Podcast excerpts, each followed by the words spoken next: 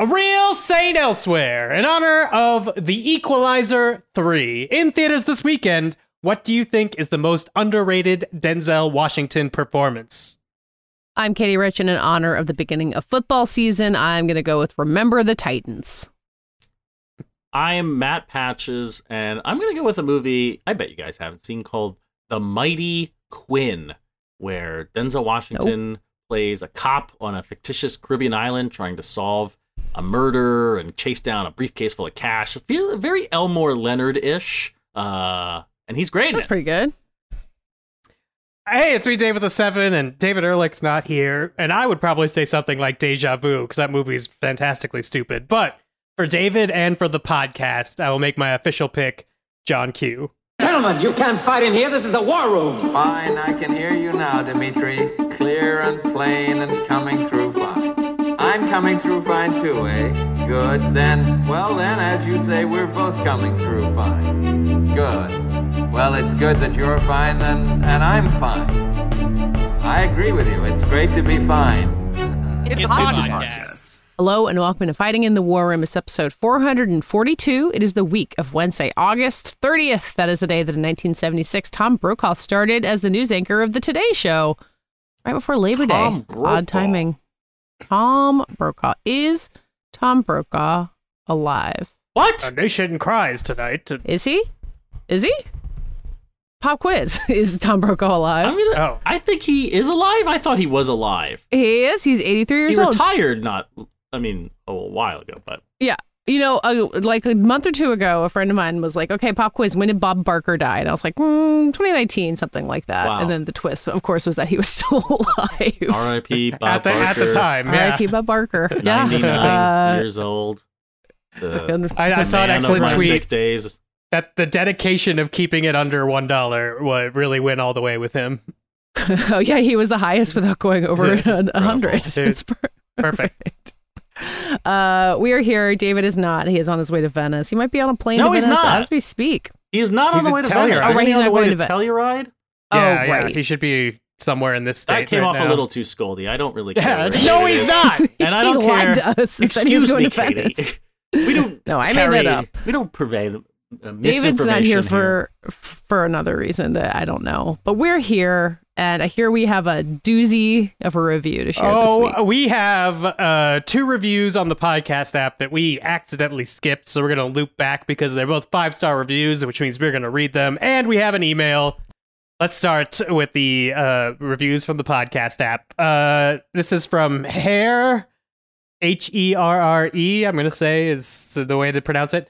Uh, and it is five stars, and it says, updated annual-ish review. Hi, Fitware team. I'm updating my annual-ish review of the podcast in light of finally remembering to ask a question I kept forgetting to ask. Did you ever cover this H B O miniseries Chernobyl? I've tried looking on your website hmm. archives, but either the site was down or my Wi-Fi network crapped out. So here I am asking all of you, though I guess this is mostly a Dave question. And speaking of Dave, putting the music cue from Killers of the Flower Moon is worth five stars alone. Awesome. Uh, I wrote this listening to last week's episode uh, where you were talking about personal archives and the fact that you're all making lists of passwords. It's extremely useful future planning. My dad passed away from cancer in the spring. I'm very sorry to hear that. After several prolonged hospital stays, and he made an encrypted list of all his passwords for my mom, and it was immensely helpful in dealing with all the chaos that comes after someone passes. Thanks for being a fun weekly listen and for covering a broad spectrum of topics. Where else can I get heated debates about the prestige pick of the week with discussions of Baja Blast? Speaking of, have any of you tried the hard Baja Blast? It's apparently now a thing. Keep up the great work. I haven't tried hard, hard Baja Blast yet. I don't have a yeah. serves alcohol Taco Bell near me. Yeah. Well, that sounds like something they might sell in the grocery store. Yeah. Oh, really? Or I mean, saying that well, first off, my Taco grocery Bells. store does not sell alcohol because I live in a state that is. Oh, right. Uh, I will say when I was in the Dominican Republic not too long ago, the Taco Bell at the airport, which sold crunchy wraps instead of crunch wraps, also sold mm-hmm. Ho- Jose Cuervo margaritas. So that was something I want to see in the States. There's a lot of work to do in this country. And in mm-hmm. twenty twenty-four, I expect to hear a lot more about alcoholic beverages served at Taco Bell and crunchy wraps with a Y. Yeah. Uh, to answer your other question, thank you. Yeah, guys wait, for there ramping. were better questions here. uh, we did, it looks like we did not cover Chernobyl. Did you ever watch I, Chernobyl, either of you? I have I not. watched all of Chernobyl. I think watching it now would make you lose your mind. Like, I think it's, I thought of it a lot when the pandemic started, just like the idea of like how like government infrastructure can fail in all of these tiny ways to uh, create catastrophe. And I think it would be like almost unbearable to watch now. Yeah, I watched guess. it. I watched it late, but I did end up watching it. But I bet that's why it didn't come up on the podcast, because it was like had been over yeah. for a long time by the time I got around to it. Did you watch it pre-pandemic? It sounds like. Yeah. yeah, yeah. Okay. Uh, speaking of uh, re- iTunes reviews, this one gonna take a second. Five stars. Great podcast. I am the architect. I created the Matrix. I've been waiting for you. You have many questions, and although the process has altered your consciousness, you remain irrevocably human. Ergo, some of my answers you will understand, and some of them you will not. Concordantly, while your first question may be the most pertinent, you may or may not realize it is also irrelevant. Your life is the sum of a remainder of an unbalanced equation inherent to the programming of the Matrix. You are eventually, you are the eventuality of an anomaly, which despite my sincerest efforts, I have been unable to eliminate from what is otherwise a harmony of mathematical precision. While it remains a burden assiduously avoided, it is not unexpected, and thus not beyond a measure of control, which has led you inexorably here. Quite right. Interesting. That was quicker than the others. The Matrix is older than you know. I prefer counting from the emergence of one integral anomaly to the emergence of the next, in which case this is the sixth version. Precisely, as you are undoubtedly gathering an anomaly systemic, creating fluctuations even of the most simplistic equations. The first Matrix I designed was quite naturally perfect. It was a work of art, flawless, sublime. A triumph equaled only by its monumental failure. The inevitability of its doom is as apparent to me now as a consequence of the imperfection inherent in every human being. Thus, I redesigned the basis of your history to more accurately reflect the varying grotesqueries of your nature. However, I was again frustrated by failure. I have since come to understand that the answer eluded me because it required a lesser mind, or perhaps a mind less bound by the parameters of perfection. Thus, the answer was stumbled upon by another, an intuitive program initially created to investigate certain aspects of the human psyche. I am the father of the Matrix, would undoubtedly, she would undoubtedly be its mother. Please, as I was saying, she stumbled upon a solution whereby nearly ninety-nine percent of all test subjects accepted the program as long as they were given a choice, even if they were only aware of a choice at a near unconscious level. While this answer functioned, it was obviously fundamentally flawed, thus creating the otherwise contradictory systematic anomaly that, if left unchecked, might threaten the system itself. Ergo, those that refuse the program while a minority, if unchecked, would constitute an escalating probability of disaster. You are here because Zion is about to be destroyed. Its every living inhabitant terminated, its entire existence eradicated. Denial is the most predictable of all human responses, but rest assured, this will be the sixth time we have destroyed it. We have become exceedingly efficient at it. The function of the one is now to return to the source, allowing a temporary dissemination of the code you carry, reinserting the prime program. After which you will be required to select from the Matrix twenty-three individuals, sixteen female, seven male, to rebuild Zion. Failure to comply with this process will result in a cataclysmic system crash, killing everyone connected to the Matrix, which coupled with the extermination of Zion will ultimately result in the extinction of the entire human race. Almost there. There are levels of survivors that we are prepared to accept. However, the relevant issue is whether or not you are ready to accept the responsibility for the death of every human being in this world. It is interesting reading your reactions. Your five predecessors were by design based on a similar predication, a contingent affirmation that was meant to create a profound attachment to the rest of your species, facilitating the function of the one. While the others experience this in a very general way, your experience is far more specific vis-a-vis love. I That's our five-star review. This movie at some point? No, no. You know what's a movie I've never seen is whichever Matrix it is that has that speech in it. Matrix Revolutions. You've never seen The Matrix yeah. Revolution? I saw the second one opening Reloaded. night and didn't see it the didn't third one. Didn't do it for you? No, nope, never but saw the fourth one. You love mecha anime, and I feel like... It's yes. weird to have been a teenager in nineteen ninety-nine and like not have really strong feelings about The Matrix. Katie, you're playing Armored Core six right now. Why wouldn't you be watching Matrix Revolutions in between sessions? Why? Why wouldn't I be? Why well, wouldn't you? On our way, if you uh, can leave us a five star review, obviously we'll read it on the podcast. You go obviously. to the podcast, Jesus. the podcast app, uh, and leave us five stars uh, there. That's where we get to read it. If you have uh, international reviews, you could leave it, please, in your country, and then send a copy of uh, what you would like us to read to fitwr dot podcast at gmail dot com. That's also, you could email us your various thoughts. Didn't we get an email? We did. I'm getting to it. Oh, this is uh, the tee up. I thought you were still the architect right now. Uh, no, no, no. That was, uh, I'm sorry. Just because I'm speaking fast, it just means I'm trying to get to the actual podcast. Uh, this one came Someday. in, it looks like six days ago. So right after we were done uh, recording last week's episode, uh, but it's actually about uh, the episode I did with Katie and then the episode I did with Dave. Uh, this is from Warpstone, who and the subject is appreciation. Just thought I would write in to let you all know how much I enjoy the duo episodes. Each week, I look forward to hearing the interesting takes and reviews from a group as a whole, as the interactions with each other are so natural that they can only be gained through being old friends. Then there are episodes where only one of the two, where one or two of the hosts can't make it, and a whole different podcast emerges, which contains its own surprises, as each host brings their own mini segment, early review of a movie, bring back a segment that only a few would care about, or even an essay of an existential crisis which they may have recently had. Never Change Fitwer is always a great listen. I love That's that. Good to hear. We did it. We I made guess it we'll through do vacation it. I guess season. We'll keep doing it. Yeah. Despite what Matt Patches may wish. uh, all right. So yeah, leave us a review on the podcast app and uh, email us at F I T W R at gmail dot com.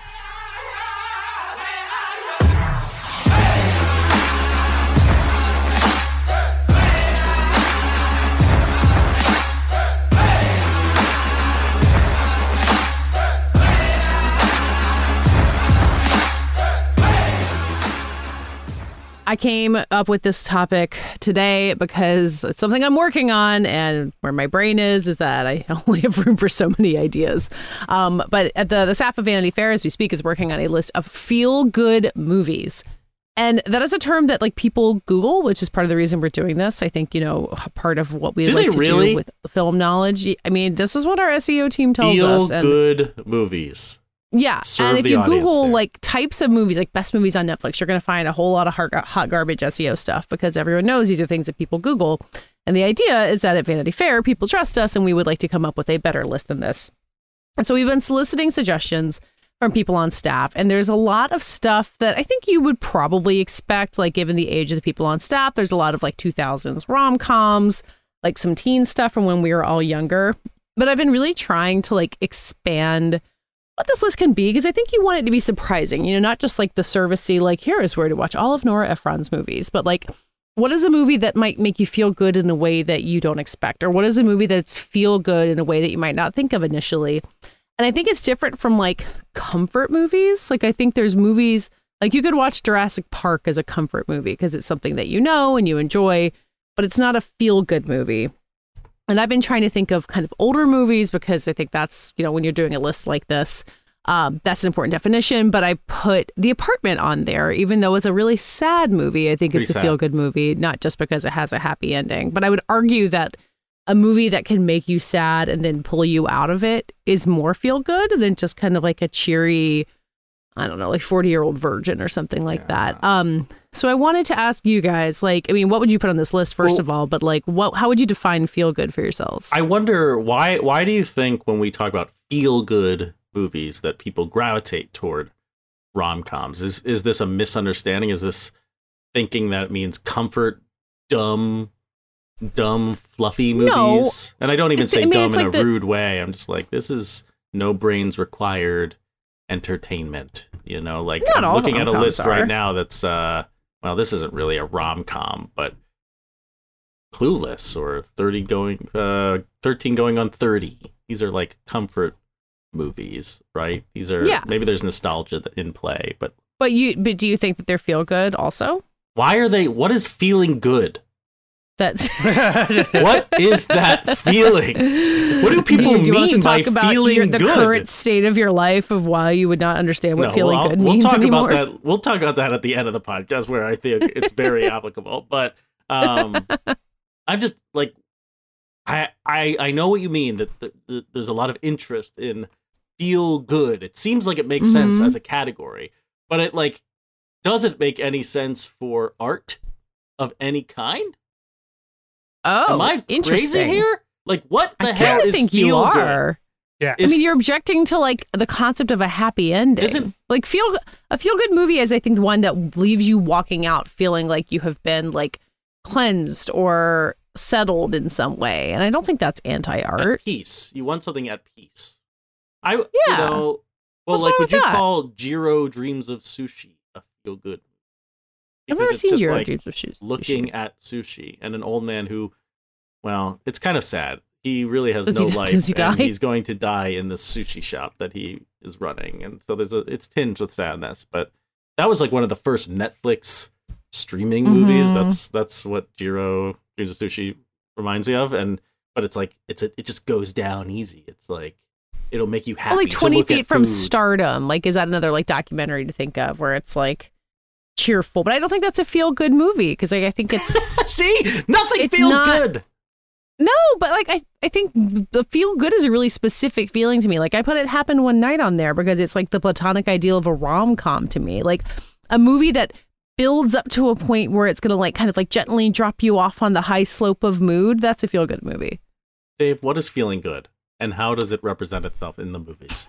Uh, Singing in the Rain. Amelie, yep, that's on my list. Off the top of my head, uh, just because I remember leaving the theater when I first saw that was just like, maybe love is possible everywhere.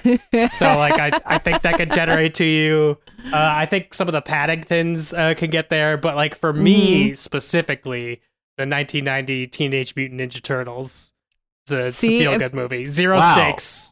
Now, so wow, good guys win at the. Win, I just win don't think it's end. a good feeling at the like. It's it's fun, but I don't think that's feel good. I, Katie, you're you're convincing me that a feel-good movie has to have a second act that is sad, and I'll one one a movie that well, that's my all mind rom-coms is do. My I, you missed yeah. our discussion of Red, White, and Royal Blue, but like that that no, second was, act sad that, goes on forever. Another story. You were my, there. You were just my in, head a in my hands. Coma. um, believe it or not, uh, so a movie that my my mind is wandering to is The Station Agent. Something I love mm-hmm. with uh, Peter Dinklage, and Patricia Arquette, and what's his name. Uh, Italian guy. Bobby Cannavale. Bobby Cannavale, where it's a lot of them just sitting around by the by the train station, and then some bad things happen to them, and then they regroup and they're friends again.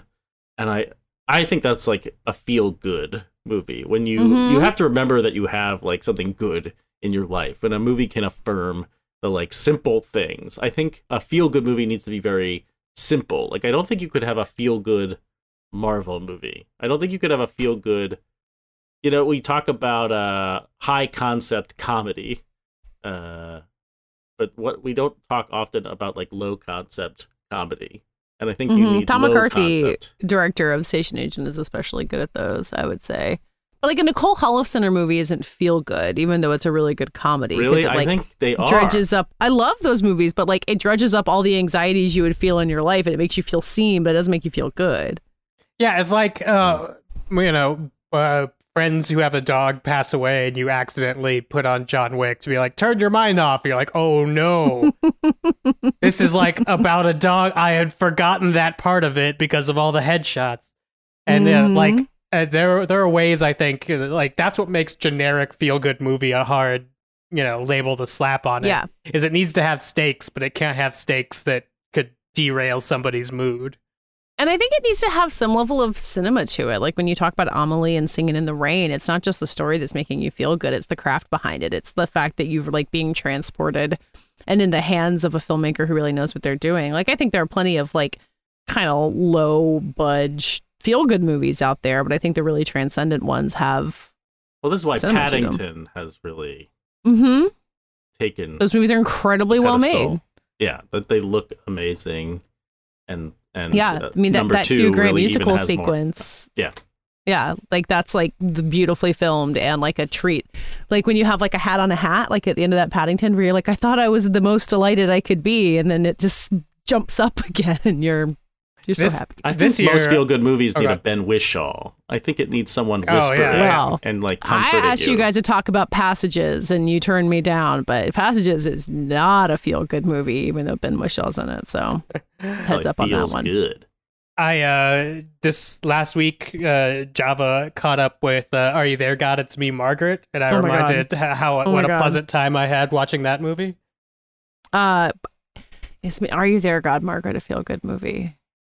I think it is. It's very like it's very wholesome and very loving, but it's like it's such a wistful. Good I don't think anything about a teenager could be in the feel good category. There's just too much. So you much... would reject Clueless? I would. I mean, I think Clueless is a lot of fun. I've rewatched it recently. It's still a banger, um, but I, it's not a feel good movie to me. It's funny and it's snappy and it's specific, but I don't think it's feel good because I don't think. What about? I don't like, think a like coming-of-age story can be it. Legally Blonde, hmm. because she's in college, so we're not just not teenagers having problems. But, but also, there's she murder. Fi- there, there's murder, but does she does she actually face consequences that you feel are life changing? I would say probably she solves not. a great mystery. Yeah, but does your, and she for, gets accepted uh, at Harvard. Content, oh, yes, Most Harvard people probably would say that Harvard changed their lives. I mean, yeah, yeah, and I, I think that's know, also something person. that Harvard benefits from from the outside. Having just watched the rewatched the Social Network last night. Happy huh. birthday, David Fincher. But uh, yeah, yeah, like if if it's just like a you know out there comedy, I think Legally Blonde could perhaps do such a thing. Uh, because it, uh, yeah, there's not a time period of that movie where I'm feeling uncomfortable. I'm like having a good time. I'm but being does it make you feel happy? Because I feel like feel good is about happy, not laughing, not enjoying yourself, but feeling affirmed and happy.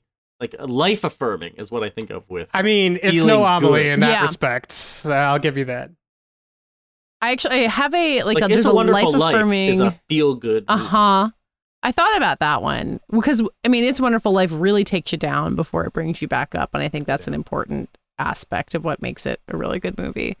Um, but I, like the life affirming aspect, I think you need to go beyond a rom-com and have community aspects to it. To me, I think to like really, mm.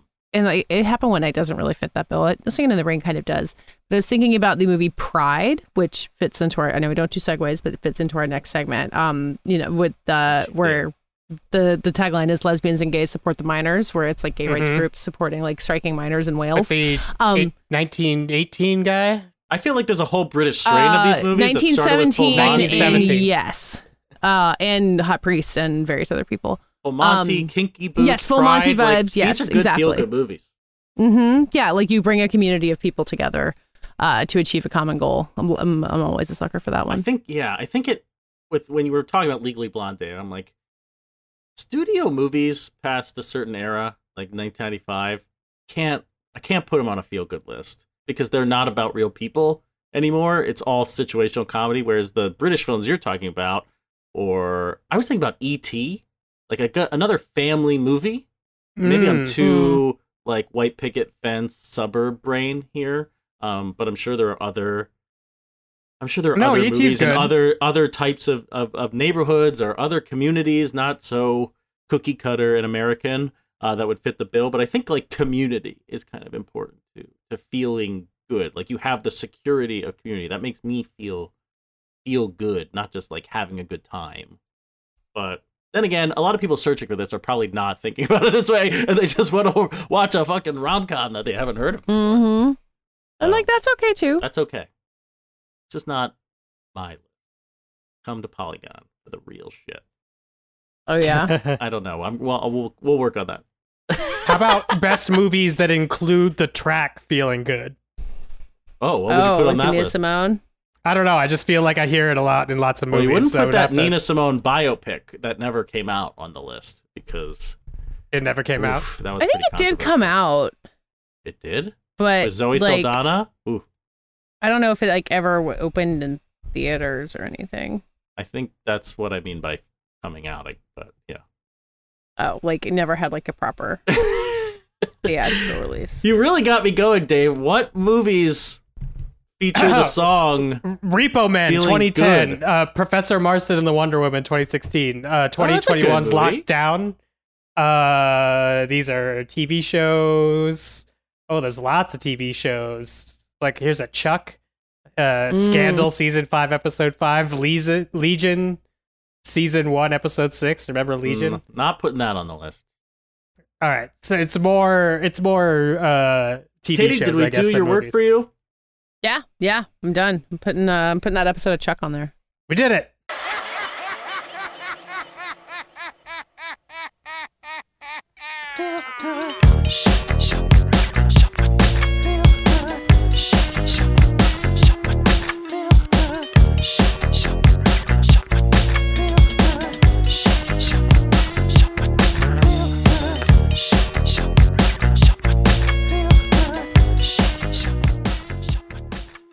Uh, somewhat by accident, we've stumbled into a mini-segment topic about strike movies. Uh, I mean, by, by accident on my part, Dave, you're preparing it for your other part, uh, podcast. There's also yeah. two happen- major strikes going on just in the entertainment industry. Okay. Is mostly that, like, Dave was like, I'm doing strike movies. And I was like, oh, I happen to have watched a movie related to strikes for none of the reasons related to this, uh, which is that I watched Boxcar Bertha, which is the second movie Martin Scorsese ever made. He made it with Roger Corman, um, which I love the, like, sixties and seventies period where so many future very big deal directors passed through Roger Corman's studio. And he was like, make whatever you want. Just put boobs in it, um, which is more or Does less what Boxcar Bertha is. Oh, yeah. A lot of boobs. Oh. Uh, and blood and guns and, oh, you know, like you can you can kind of like feel the moments where he's just like, this is what we're going to put on the poster. As Barbara Hershey, uh, who is, I mean, she like seems sixteen in this movie. Let me see how old she actually was. She was born in nineteen forty-eight. So she was uh, sixteen. Wow. Um, wait, hang on. Legal no, she was twenty-four. Never mind. Oh, okay, okay. Hang on, I can't. Ew. I can't do math. uh, it's on Tubi.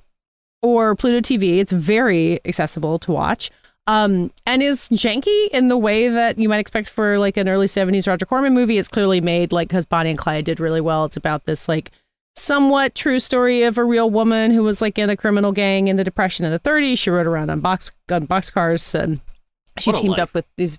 I know. It, well, I don't know. It doesn't make it seem great. There's like sleeping in a flop house for a decent chunk of the movie. Um, but David Carradine plays this guy named Big Bill Shelley, who's apparently also based on like a real union organizer. Um, and kind of the whole middle section of the movie, it's Boxcar Bertha, this guy Big Bill Shelley, this guy Rake Brown, who's like kind of like coded as like Italian or Jewish Yankee, and then uh, a black man named Von Morton, and they're like a bunch of communists and using words I would not use to describe black people, um, being chased down by the F B I. So it's basically a bunch of like left wing rabble rousers running around the South during the Great Depression, robbing rich people, um, which is just kind of a fun vibe. Like you see David Carradine like organizing strikes and giving like pro-union speeches before he's run out of town. Um, and that's like pretty much the main reason the F B I is after him. So in this moment, this hot strike summer that we're in, uh, it felt interestingly topical. Um, also just like pretty good. Like if you want to like watch a Does movie made by someone Scorsese? Who's young. No, not in like, I don't know. You see moments where you're like, oh, the camera wouldn't usually do that in a movie that's this cheap. Uh, and you're like, ah, yes, that's who's behind the camera. Um, so I think if you know what you're looking for, you'll see it there. Like, obviously, the topic is not something he chose. There's this like famous quote on, it's on the Wikipedia page somewhere you can find where like John Cassavetes watches it. And he's like, Marty, you spent a year making a piece of shit. Now go make your own movies. And then he goes and makes Mean Streets. So they kind of like put him on the path he needed to be on. Um, but it's totally worth watching and free and short compared to most Scorsese movies. But Dave, yeah. you've been going much deeper into strike cinema. Free and short and a movie that was uh, blacklisted for a period of time. Well, not blacklisted. It opened and the only theaters that would accept it were like twelve theaters uh, in the U S. It is called Salt of the Earth. It is directed by Herbert J. Biberman. He's one of the Hollywood ten, went to jail for six months, came out, directed this movie. It's about a uh, miners' strike in New Mexico. And I apparently got Patches to watch it because it is also uh, very easy to watch. It's on your, it's uh, copyright expired in nineteen eighty-two. So it's on YouTube, it's, it's on Tubi, it's on Plex, it's everywhere. Uh, Patches. What did, what did you think about Salt of the Earth? I was really struck by it because it was not what I was expecting from a nineteen fifty-four uh, labor movie. It's it's just on the edge, I would say, of like being a P S A. It's shot mm-hmm. with this neo-realism, like it has that bicycle thieves kind of uh, aesthetic to it. Um, and I guess what's cool is that it's about Mexican-American miners.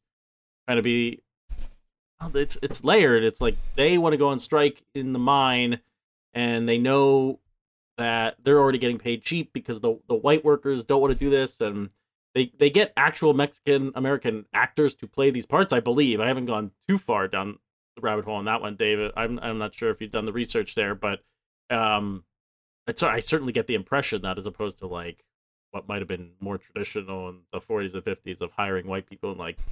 Putting them in brownface or something, You'd usually Please. notice casting in the forties and fifties. Yeah, like, that's what I mean. I'm they, like, they would not often go out of their way to hire actual Mexican people at that point. These these Spanish speakers are, it's, it's like just, it's very authentic. And and then the, the layered component is that the women in the community are also trying to fight for equality in their, within the union, and that is going on strike. So you just have all these complicated conversations that are happening, and it's very, it's shot in this very stark way. Um, and...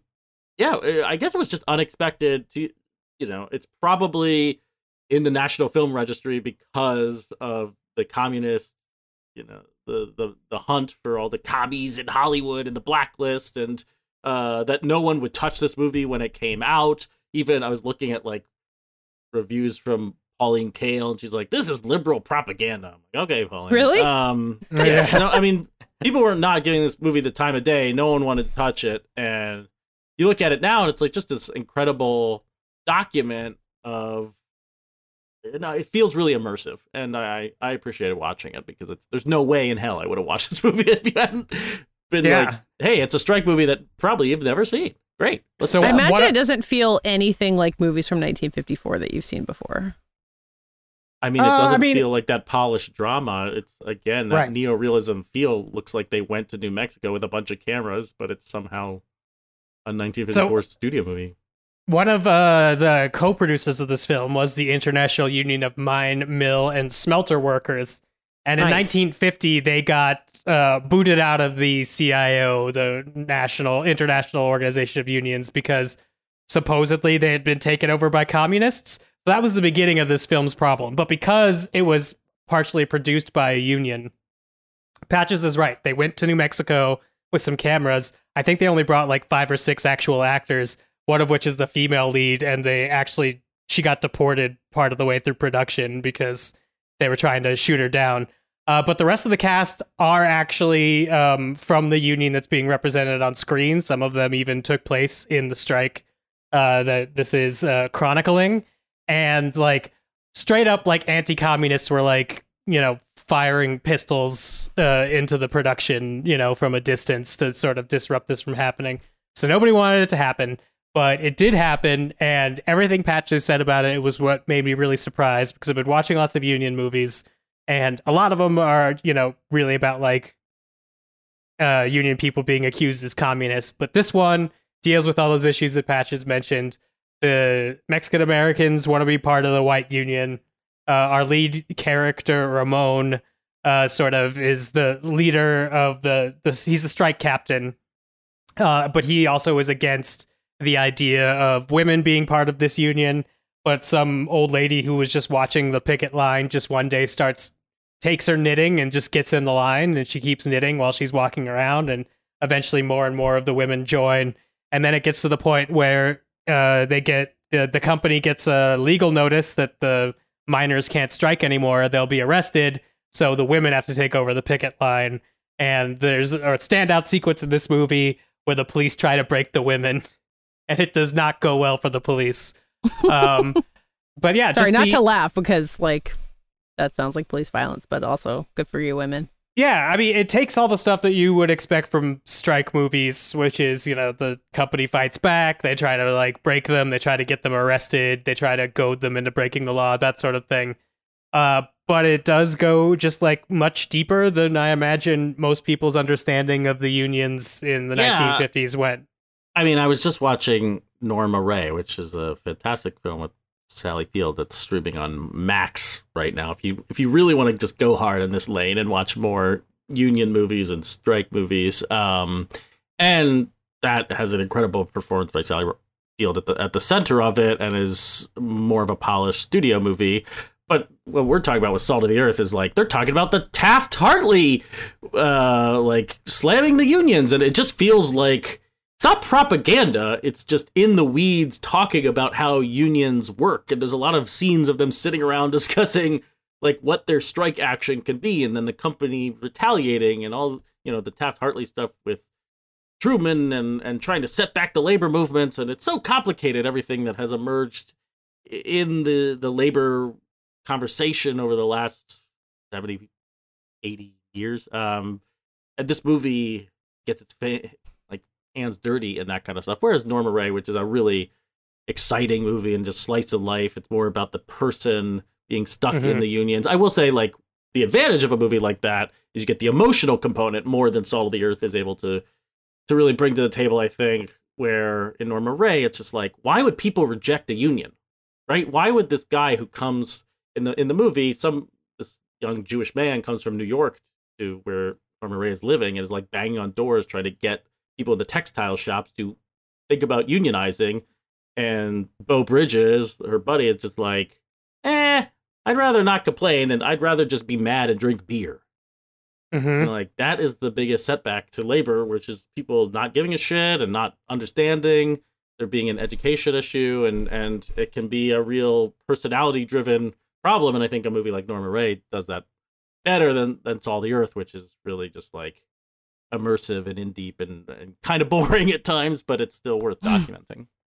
Yeah, something like Norma Ray can help sell people on the idea of a union better than something like Salt of the Earth. Like, by watching the movie, you are more likely to unionize. Salt of the yeah, Earth feels so. like good history, and Norma Ray feels like stand up on the chair and Oh Captain, My Captain, different movie. Um, I mean, doesn't yeah. she literally stand on a chair with the sign? I mean, not a desk, I mean, she holds up a sign. union sign. Yeah, it's yeah. a great scene.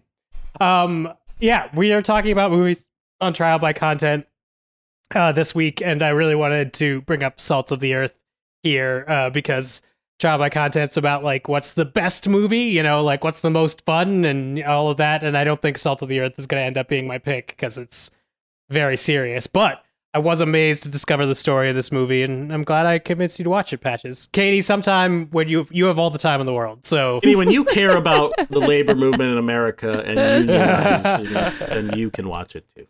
Look, I just want the strike to end so I can watch Dune three. Dune two, I guess, is what's coming first. Uh, they can write Dune three when the strike is over. Uh, yeah, solidarity forever. I ain't gonna work for Maggie's mom no more. No, I ain't gonna work for Maggie's mom no more. Well, she talks to all the servants about men and God and law. And everybody says she's a blaze behind wall. She's sixty-eight, but she says she's twenty-four. Uh, for our final segment of the podcast, I think we landed on what we're about to talk about because we were, last week we were like, we got to play catch up on some of the great films of the year as we start winding down. I guess it's four months of the year left, but we're not really winding down. I feel like we're winding down. Let's let's go. Oh boy. Well, yeah. You're gonna have a lot of movies to watch over the next four months. That's true. That are coming no, out. This is it's a very a good real time feeling. Now to watch the movies yes. that already came out, just in case you were might be overlooking some some gems. Uh, and David suggested that we check out a film called The Eight Mountains. It's, uh, I believe it played Cannes in twenty twenty-two and actually won the jury prize alongside E O. Um, mm-hmm. So it's been. Oh man, this movie and E O really they there's a hit there's a you hand and glove thing there, there between these two movies. Yeah. Fair enough. Um, I don't know when this actually came out. It, it it is a twenty twenty-three film. It may play theatrically, but the boon for everybody who may have missed this one or doesn't have a small art house that would have played The Eight Mountains at the, uh, when it came theatrically is that it's now on the Criterion Channel, where I think we all watched this film. And I knew nothing about it going in, and many of you listening may be in the same boat, but there's some there's some well-known pedigree here to The Eight Mountains. We'll get into what it's all about in a second, but I want to start by talking about guy Felix van Groningen. Um Katie, you have probably seen some of his movies. Maybe Dave, you have too. Have you guys seen Broken uh, Circle Breakdown? Hang on, hang on. Well, he has well, a co-director. Well, we'll talk about the co-director in a second because it's well, the first then. time they made a Eight Mountains is the first time they made a movie together. But Felix has made several movies together uh, with his uh, solo um, Broken Circle Breakdown, which was a big Sundance hit and kind of a lighthearted. It's still pretty dramatic, but like. Not where Eight Mountains mountains ultimately I always goes. Thought that was a big. T- I've never seen Broken Circle Breakdown, but I've always uh, been heard of it as like a big old weepy. It's a weepy, but it's not. It's like I I would liken Felix to like a John Carney, maybe. Mm. Like it's it's pulling on heartstrings, but I think it's maybe it's like a studio touch or just a little more polished. Um, his follow-up film also played Sunday. It's called Delica, and it was about like two brothers who were running a bar, and that was a little less successful. And then Beautiful Boy. He made an uh, English language film uh, that you probably saw, Katie, with Steve Carell. I have and, uh, seen Titty, Beautiful Boy. Chalamet. What yeah. did you think of Beautiful Boy? Now that didn't I would, quite take off. That was a bit of sap. I would never have been able to tell you that the director of The Eight Mountains made Beautiful. I don't remember a whole lot about Beautiful Boy. No, they live in a great house. I remember the house, uh, but I don't remember much else. So yeah, different different experience. Well, this guy from Belgium has has made all sorts of different movies. Um, and when I heard it was from the director of Broken Circle Breakdown, I think I had a different expectation. But as you said, in, for this movie, uh, he is adapting a pretty popular book by this author, Paolo Cognetti, and he is working with his wife, Charlotte Vandermeersch, uh, who is an actor. And they decide to, in uh, my understanding and reading some interviews with them, is that Uh, they were going through some tough times in their relationship, and then the pandemic hit, and they read this book, and they were like, we got to make this into a movie, and they decided to just work on it together, and that like brought them together. Like, they had an amazing time writing a script together. And so I guess if you're ever having marital problems, just think make about a movie together a book and make a movie with your yeah I don't think making a movie together has ever uh, harmed a relationship. Like that's, that's no not, not, not once in history. Uh, well, this worked out pretty well for them, at least in my estimation, because the Eight Mountains uh, kind of rocked. And I'll, I'll be I'll be curious to hear what you think, because this is a two and a half hour movie. We were all like, oh god, two and a half hours uh, when we saw the runtime, because we're we're normal people. We don't just sit and watch slow cinema all the day. Uh, Although but, watching Salt of the Earth and the Eight Mountains in one week really sounds like it was an interesting experience. Well, I will say I currently have COVID, as I revealed to you before the podcast, and I've been in isolation for five to six days now. Um, so I'm losing my goddamn mind. But I'll tell you what, The Eight Mountains was the perfect movie for someone who has been in the same room for six days. It made you feel like you were going out. Wait, so it makes you feel like you're outside, but also stuck in one house on the Alps? It's, it was perfect. There's so many feelings going on here. So to catch people up, this is, uh, weirdly, Felix and Charlotte went and made an Italian language film. And again, my understanding is they do did not speak Italian, but they learned to speak Italian. European people can do this. Have you noticed this? They could just learn yeah, their languages. Brains are different than ours. I don't understand. But they went and learned Italian so that they could direct two fabulous uh, Italian actors who you've definitely seen in other movies. Uh, Luca Marinelli, who is in, um, oh, what was the Netflix movie where they are living immortally and... Uh, The old guard.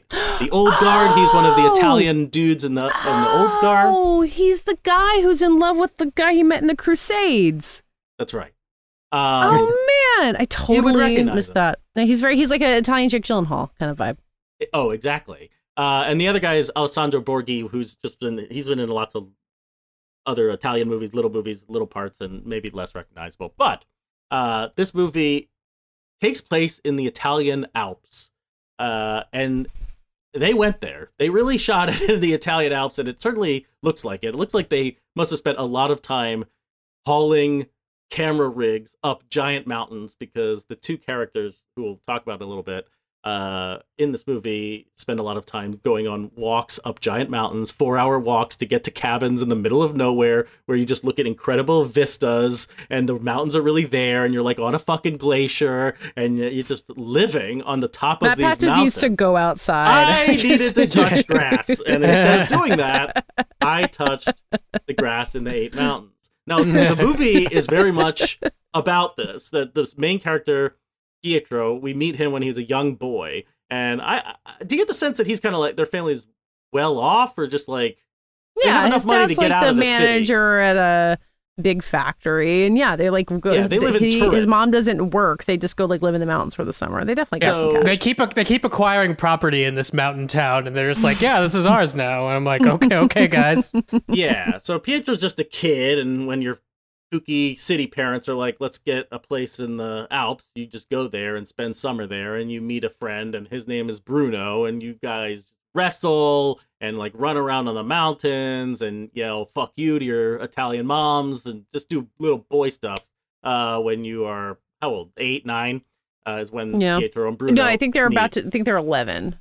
Okay, yeah, because they're they're kind of on the cusp of like needing to figure out how to to live a little, because the whole crux here is that Bruno is, he's a real farm boy. I think his uncle makes cheese.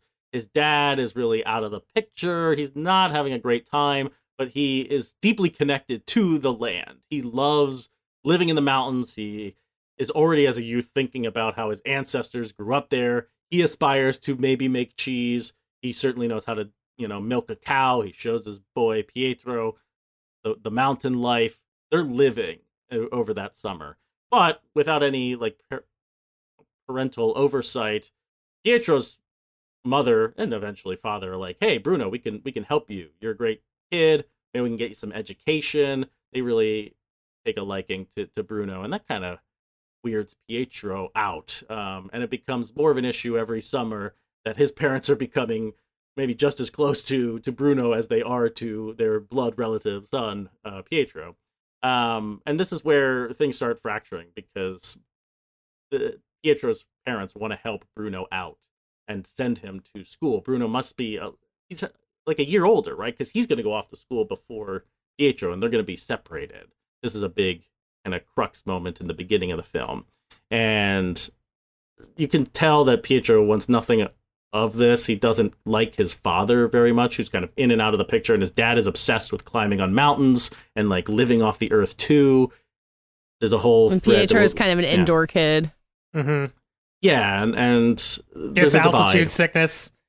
Like, yeah, they're trying to climb a glacier. It's like, come on, kid, jump over the fucking r- I, rift I cannot, in the glacier. I cannot express the amount of stress I felt watching those people jump over that glacier. Is, is, that this going to be the part of the movie where I watch a kid die? I, I thought a lot about you, Katie. Isn't, I figured this is what you guys do in North Carolina with you. You're always uh-huh, out and glaciers. doing hikes. You are, yeah, yeah, you're constantly in peril. Uh, Uh, no, I have a, I, th- I have what I think is a very healthy fear of heights. So this movie really challenged me on a lot of fronts. Um, I, the beauty and the terror of the mountains really coexisting. Uh, to, to speed through it a bit, I, I do think this, like, because a lot of people probably haven't seen or even heard of this movie, a lot of the setup is important here to kind of talk about where this movie ultimately goes, which is chronicling a little bit of this friendship and how it breaks up and how ultimately when Pietro's a teenager, he wants not like he hasn't seen Bruno for a while. He wants nothing to do with his dad. He tells his dad off, and the movie kind of elegantly flows through time to show uh, quickly show us bits and pieces of this early youth, and then we just slam forward, and these guys are in their thirties and haven't seen each other for a long time, and wind up reconnecting because Pietro doesn't know what the, that he what he's doing with his life. He goes back to the Alps and and meets Bruno and is like. Now, is that because his father eventually exits the picture? They have not spoken for some time when in they're in adulthood. This is a bit of a spoiler, I guess, for this probably twenty minute mark of a two and a half hour movie. But this is yeah. the crux of the drama, that the father passes away. Pietro hasn't talked to him for a long time. And suddenly he's going to come back and like bury his dad. And there's this cabin that they had when he was kids. It's dilapidated. He's thinking about maybe rebuilding it, or Bruno convinced him that he could, and maybe these slight, two friends can reconnect. Oh yeah, please. Slight There's connection here. here. Uh, the cabin he didn't have when he was kids. As Pietro has been not been in contact with his dad, his dad's still been going back to the mountain town and hiking with Bruno. Oh yes, yeah. So at some point, the dad the buys the dad buys this ruin and tells Bruno, who has you know learned to become a builder, that he wants to build that into a house uh, eventually. But the dad passes away before he does that. And Bruno's like, I'm going to keep this promise to your father. Do you want to build it with me? And so these two guys. One one line that house. killed me was Pietro being like, "Hey Bruno, I haven't I haven't actually talked to my dad in like ten years." And Bruno goes, "Yeah, I know. I heard." I was yeah. like, "Fuck, damn, you knew." Um, yeah. So that and that's like the setup, because a lot of this movie mm-hmm. is. Over the summers, the two of them coming back to the Alps and, and talking about what it means to be in the mountains. And Pietro is always going back to Turin to work at a restaurant, or he he's that, he's thinking about becoming a novelist. Could he actually write a book? Bruno says, yes, he could, if you just like actually follow your dreams and stop being an idiot. Um, or like this is, and then Pietro brings his friends to the Alps to see this cabin that the two of them built. And you almost expect, and you th- like, and you think it's gonna like suck so much to have those friends up in the mountains. Like you're expecting like terrible culture clash, right? Right. Bruno's gonna be like, you know nothing, but he's like, hey, let's drink we, wa- grappa. I mean, for Bruno, Bruno kind of is you know yeah. nothing, but like it doesn't end, and no one gets pushed off a glacier. Well, I think what what where the movie starts really meaning something for me is in that scene where Pietro brings all these city kids to see the Alps and like, look at this beautiful place, and they're like, oh, I wish we could be in nature all the time, and mm-hmm. Bruno scolds them for using the word nature. It's yeah. not nature. You haven't come to nature. This is a tree. This is a mountain. This is the river. Like, look at what you have. You can, this is a real place. It's not just for you to vacation in. It is not visiting nature. It's not touching grass. Like, you can be here or not. So I With all of that set up, I'm I'm kind of curious if this movie moved you, Dave. I, in our in our emails, I saw uh, you you described it as ponderous. So I would love for you to dig into that a little bit, because at the end of the day, like, this movie takes its time. It chronicles a lot of like a temporal arc here for these characters. They grow old. They people lose a lot of things. And for me, as someone literally stuck inside right now, but maybe for all of us who are stuck on the internet, we have a lot of tabs open, we have a lot of things going on in our life. This movie is about, can you just go off and be part of the natural world? Can you live off the land? Could you be a mountain person like Bruno? Or or is that too far? Like, I think this movie has a lot to say about maybe, maybe that's bad. Or maybe, like, where's the right balance between on the grid, off the grid, touch grass, but maybe not too long? I, what did you make of this really sprawling movie? Uh, I kept waiting for it to sort of tell me what it was going to be about, and I don't think it was like really until the end that I could see the whole picture, where it's just like, we're going to take you on a lifetime story of these two friends, and stuff's going to happen. But the title is an allusion to this uh, sort of Nepalese uh, metaphor or question, like, yeah, I don't know, uh, philosophical riddle.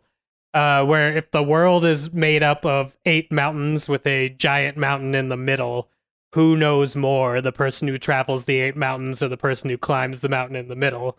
And each one of these characters takes a spot in that metaphor, and we're ultimately supposed to make our own guesses at the end as to what makes a more fulfilling life, or who knows the most, what you whatever you want to make of it. But if its pacing wasn't so ponderous, I think I would have taken one of the turns in the middle of the movie as like where it should have ended, uh, because it's like, yeah, they're going to restore this house. So then there's this long sequence where they restore the house. Then they build the house. And then they're like, you know what? This is going to be both of our houses. And I'm like, what a fantastic ending to a movie. They they learn to be friends again. Oh, wait, we're an hour in. Uh, yeah, it's like, nope, still got a whole hour and a half left of uh, movie. So the movie kind of keeps going uh, in a way that makes that part of its theme. It's like, you could have absolutely fantastic times in your life, you could have absolutely fantastic moments in your life, but there's always going to be something afterwards. Mm-hmm. And if you if you hold too tight on the importance of a single moment, if you're too worried about not jumping over the glacier with your dad, or if you're, you know, too worried that, you know, you need to be, you should have never left this place, uh, but now you're feeling like stir crazy, that you could get pushed into a decision that ultimately uh, isn't the one you want to make. If you're, even if you're too worried that, you know, people are growing past your mountaineering ways, uh, you could end up sort of making uh, rash decisions. So I was just, uh, I really enjoyed this movie. Maybe not while I was watching it, but by the end, when I got to see the whole picture of it, it's just a really nice, thoughtful drama about a male friendship where, like, there isn't a crime. Uh, they're not stealing each other's women. They're not arguing about stealing each other's women. You know, it's none of the uh, usual boxes I would tick for, like, and we need a conflict here. Yeah. Uh, it, instead, it builds to what should be a conflict, but they deal with it as friends. And it was just really nice to sort of see a movie about friendship and uh, two people uh, finding each other, at least two people, because it really is centered on these two characters, even though there's some... Uh, pretty amazing women that feel like in the orbit. I do think the dad is like a third egg here. Yes. Even though he's not in the ton of the movie, his specter looms large, and yeah. the relationships there are, I mean, they, they keep getting resurrected um, yeah. and, and yeah. framing a lot of the conversations the, the guys are having. Sorry, Katie, I want, want you to talk about um, no, I a feel-good movie, in my opinion. Uh, feel great. um, I think the scope of the movie is part of what makes it so moving, like that you have all this time with them as kids. You have this incident of jumping over the glacier that really is kind of the whole movie in a nutshell. It sets up this dynamic between Pietro and Bruno that's going to last the rest of their lives, where Bruno's the kid who could jump over the glacier and Pietro isn't. Um, and then taking the time to show you what happens after the thing that's the resolution, because there's this period where you feel like one of them really has his life worked out and he's got it all done, and then they change, because that's what happens in the world. And having that perspective, like it's, you know, there's a point of the movie where kind of it winds up in Nepal, and there's kind of the idea of like, I'm a young man and I'm going to go find myself. And you're like, okay, but I, I think that perspective, the way that it kind of expands out and out, it's not just limited to like Pietro learning who he wants to be, but kind of understanding people and sides of them that you don't know, which is part of the journey of the dad that you're talking about, where at one point Pietro's like, I had two fathers, like the mountain father who I like barely saw, but I understood better than the one I actually lived with the rest of the year. Um, and so there's like a facile version of like, you're a different person when you're on vacation, but I think a really real way that landscape and location can change people and bring things out in people, that like when you have the time and just all those moments of looking at those mountains, like you kind of feel it to yourself. You're like, ah, I could be a mountaineer. I could be like a city woman who could like move out and milk the cows and have a beautiful toddler who this is what you did. You left quietly. The city. What is in North Carolina? This is uh, not the same. The Alps. It looks just like the Alps, obviously. Um, no, I I really like this movie a lot. Like I thought it just the the sweep of it really brought me in. Um, two and a half hours is a lot to commit to, but I mean, truly, that scenery helps. It is so. Beautiful. So, yeah. It like it's stuns so you. And not as much, not as many drone shots as I was expecting. There are some where I'm yeah. like, okay, cool. But then the rest, like Patches was saying, the, the glacier thing terrified there was going to be a child that fell down mm-hmm. a crevasse. But also, I'm like, did you like put the tripod with legs on both sides of the I, thing? Like, how are you laugh. even shooting this? I like, I would love to see a behind the scenes video of them. Like, it's like there's a lot of sequences of donkeys carrying construction equipment up the hill, and I'm like, did the donkeys carry the cameras? Like, is that actually gonna get something up there? Honestly, I think there was a lot of that based on the minimal reading I've done. But like, yeah, yeah. they hauled shit to the top of mountains, and it's really effective. I, while watching the movie, I'm just like, we don't get a lot of poetry in movies, do we? I mean, we obviously, that's a very silly thing to say, but like, show me mountains. Show me real mm-hmm. mountains. It's so effective. Like m- what this movie would be if they tried to fake it. I I can't imagine the cheat version of this, but watching Pietro climb a mountain and stand there and be like, is this my life? Yeah, you feel that. In yeah. And and uh, Academy ratio has a lot mm-hmm. to do with that too. Like we get big you- boxy mountain shots. I'm interested awesome. in what you think the Academy ratio adds there, because you would absolutely expect it to be like Full Sound of Music, widescreen. I mean, vertical, that's that's the mm. goal, right? Like, yeah, they, they should have just shot it in the iPhone vertical format, obviously. But then you'd lose the, these are thick mountains, you know? They've got these are thick mountains. uh, I mean, what do you, what do you, I, I, yeah. I didn't yeah. really appreciate just, just the Academy ratio uh, in general, because... It, it, it instead of being like, you know, here's a vista, like there's a pretty con- when they do pans across vistas, of which there are many in this two and a half hour movie, uh, it's all like a very consistent motion, and I appreciated, you know, the square view. There was a period of time right when this movie ended where I'm like, do I dislike like anamorphic widescreen? Like, is that too? Is that like looking through a slit when you're talking about like movies about mountains? Like there are times where they're just hanging out. They're laying down on the side of the mountain, but they're at like a forty-five degree angle so that their heads are at the top of the frame and that their feet are at the bottom of the frame. And there's mountains going on forever in the background. And I'm just like, you know what? Widescreen would add zero to this. Yeah, if it existed. For Westerns. Um, what, what do you guys think of the performances here? I mean, it really rests on these two actors, and there's just a lot of like sitting around talking. I've seen, I was going down the the letterbox path to see what other people were thinking about this movie, and there was a lot of, hey, they made the platonic Brokeback, or why don't they kiss? Um, yeah. Which I think would be str- like it's not, it would be strange. Like you could do the gay romantic version of this, but it, as you said, Dave, it's really about friendship. It's really about two guys living in their own bubbles and then coming together every so often, like friends of of childhood especially do. Like, you don't get to see your childhood friends all the time, but I would say if I if I see mine, like, those connections spark again, and I'm always interested mm-hmm. in like what so, so much of the life I've missed of these people. They they really, these two guys form a, a deep connection that is recognizable as friendship, not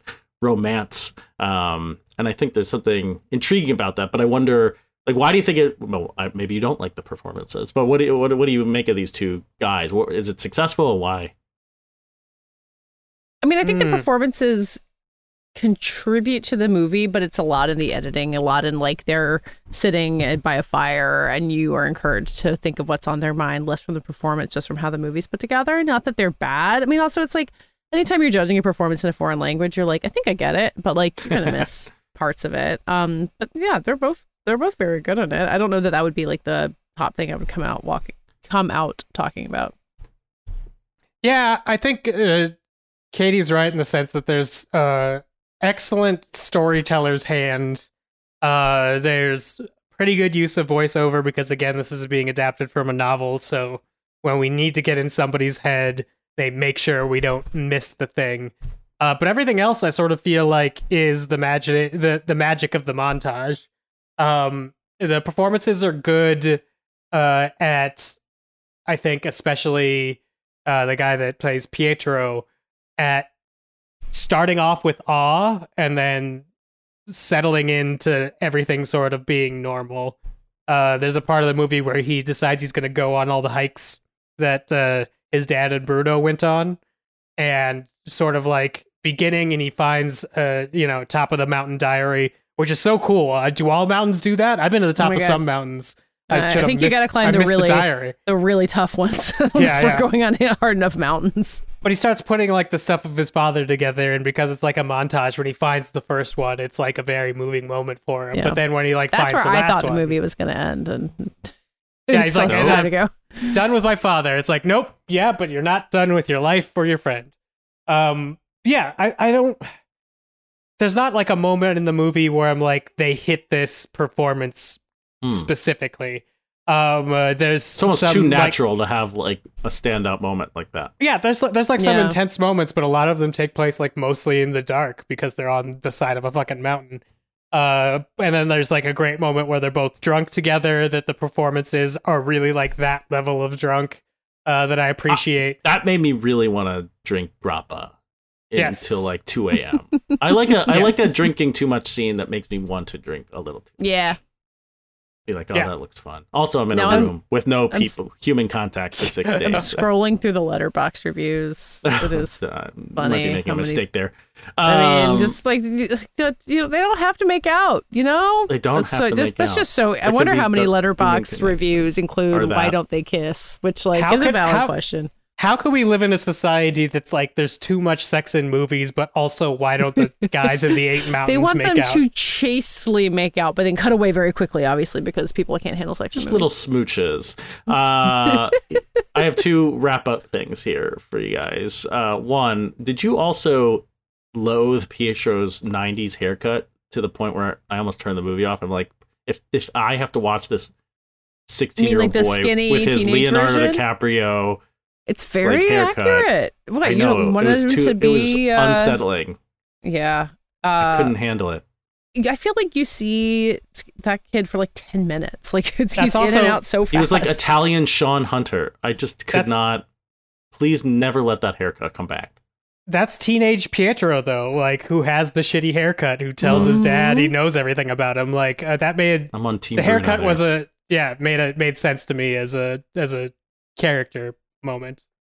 Do you feel uh, like you wish you were a Bruno, but you know at heart you're a Pietro? I feel like there's not like a real team well, element. That's an interesting question because obviously Bruno is of the earth, but you know, I hope this. And you were of your of a, house. I hope this isn't too much of a, of a of a spoiler for people who haven't seen it yet. But like, there are some confrontational moments later in the film where it becomes clear that like Bruno is too of the earth.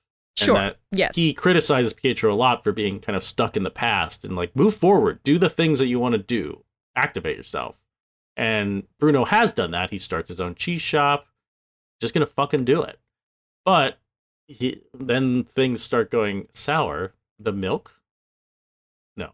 Um, but he, that, that he's like two of the earth. He can't, he keeps talking about his ancestors. He can't leave the mountains because he is a mountain man. And that really got me, like, that, that shook me up too, that we can fantasize of being off the grid and of the earth. And, but maybe that's not the best thing all the time. We need to figure out what we actually want, what we're, what we like, and I mean, believe ourselves and stop fantasizing about what other people have. Um, even if I don't, yeah, I don't know. Even if it's beautiful. I don't think, I don't think the movie answers the, the, the no. riddle of the eight mountains, uh, but it definitely gets you thinking about it. So I like, I appreciate where the movie ends up, but both of these guys did like a very nice thing with their lives because, again, no crime, no murder. Everyone usually has the best intentions. See, it's a feel-good movie.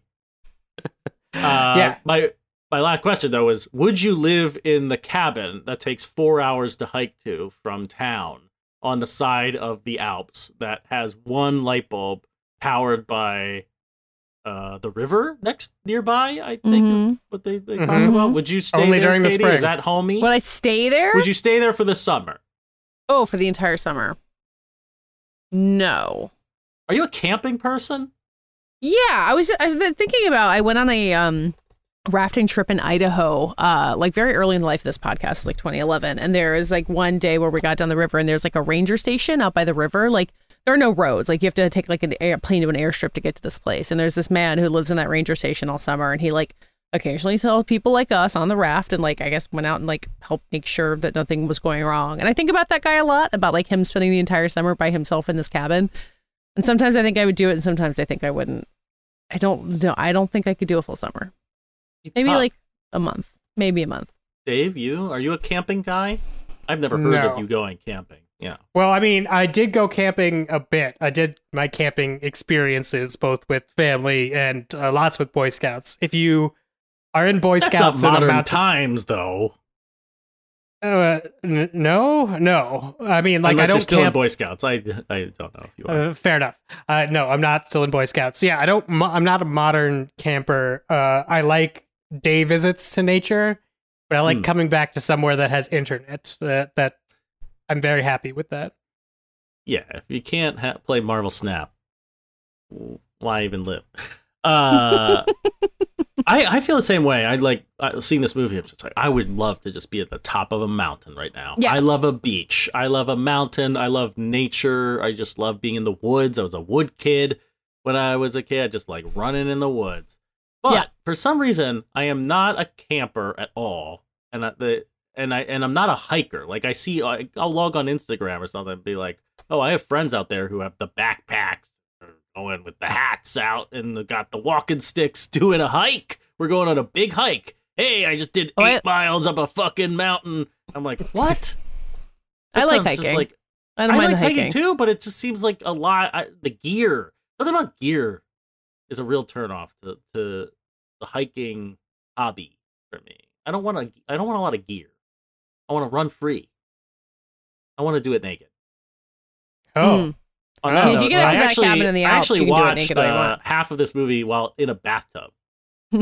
I want to share that, and highly recommend ha- having a nice little bath and putting your putting a computer next to you and watching a movie. Would I've you swim that in that cold ass Alpine lake? I thought about that too. There's this happens at every time in a movie. People go swimming in lakes and they're like, "It's so cold." Like, lakes why are cold. Did you do that? Yeah, lakes are cold. I'm I'm not. I've never. Have I ever swam in a lake? What? Not sure I have. You're from Pennsylvania. There's so many lakes in Pennsylvania. No, there are not. Not not on not eastern Pennsylvania. I don't think. Wow, I've swam I've in a lot of damned lakes. Lake. Damn, lake. That's outrageous. So we're gonna Dave, fix you that. swim in a lake? Oh yeah, I have family in Minnesota. What I we swam in land of lakes. We swam in lots of lakes. Lakes are great. I don't want to swim in a lake. I want to go to the ocean. Nah. Lakes are great. I mean, they're peaceful. You can float. go early you enough in the morning, the lake's totally still. In an ocean. Yeah, but also, there's the, waves to mess with the you. The oceans are and the sharks. Ones with predators. Yeah, it's uh, sharks. Okay. Dave's a Colorado boy. He's he's scared of the ocean. It's very logical. Yes, no, you don't. God, that's where the sharks and Godzilla are. Lakes are fine. Guys, this is why the Eight Mountains two and a half hours long, because you can just wind through these di- mm-hmm. digressions and you get you get to Godzilla eventually. Uh, yeah. The Eight Mountains, it's on Criterion Channel. It might make your top ten of the year if you watch it now before the before the, the mainstream media tells you what to like. So go mm. watch a great film.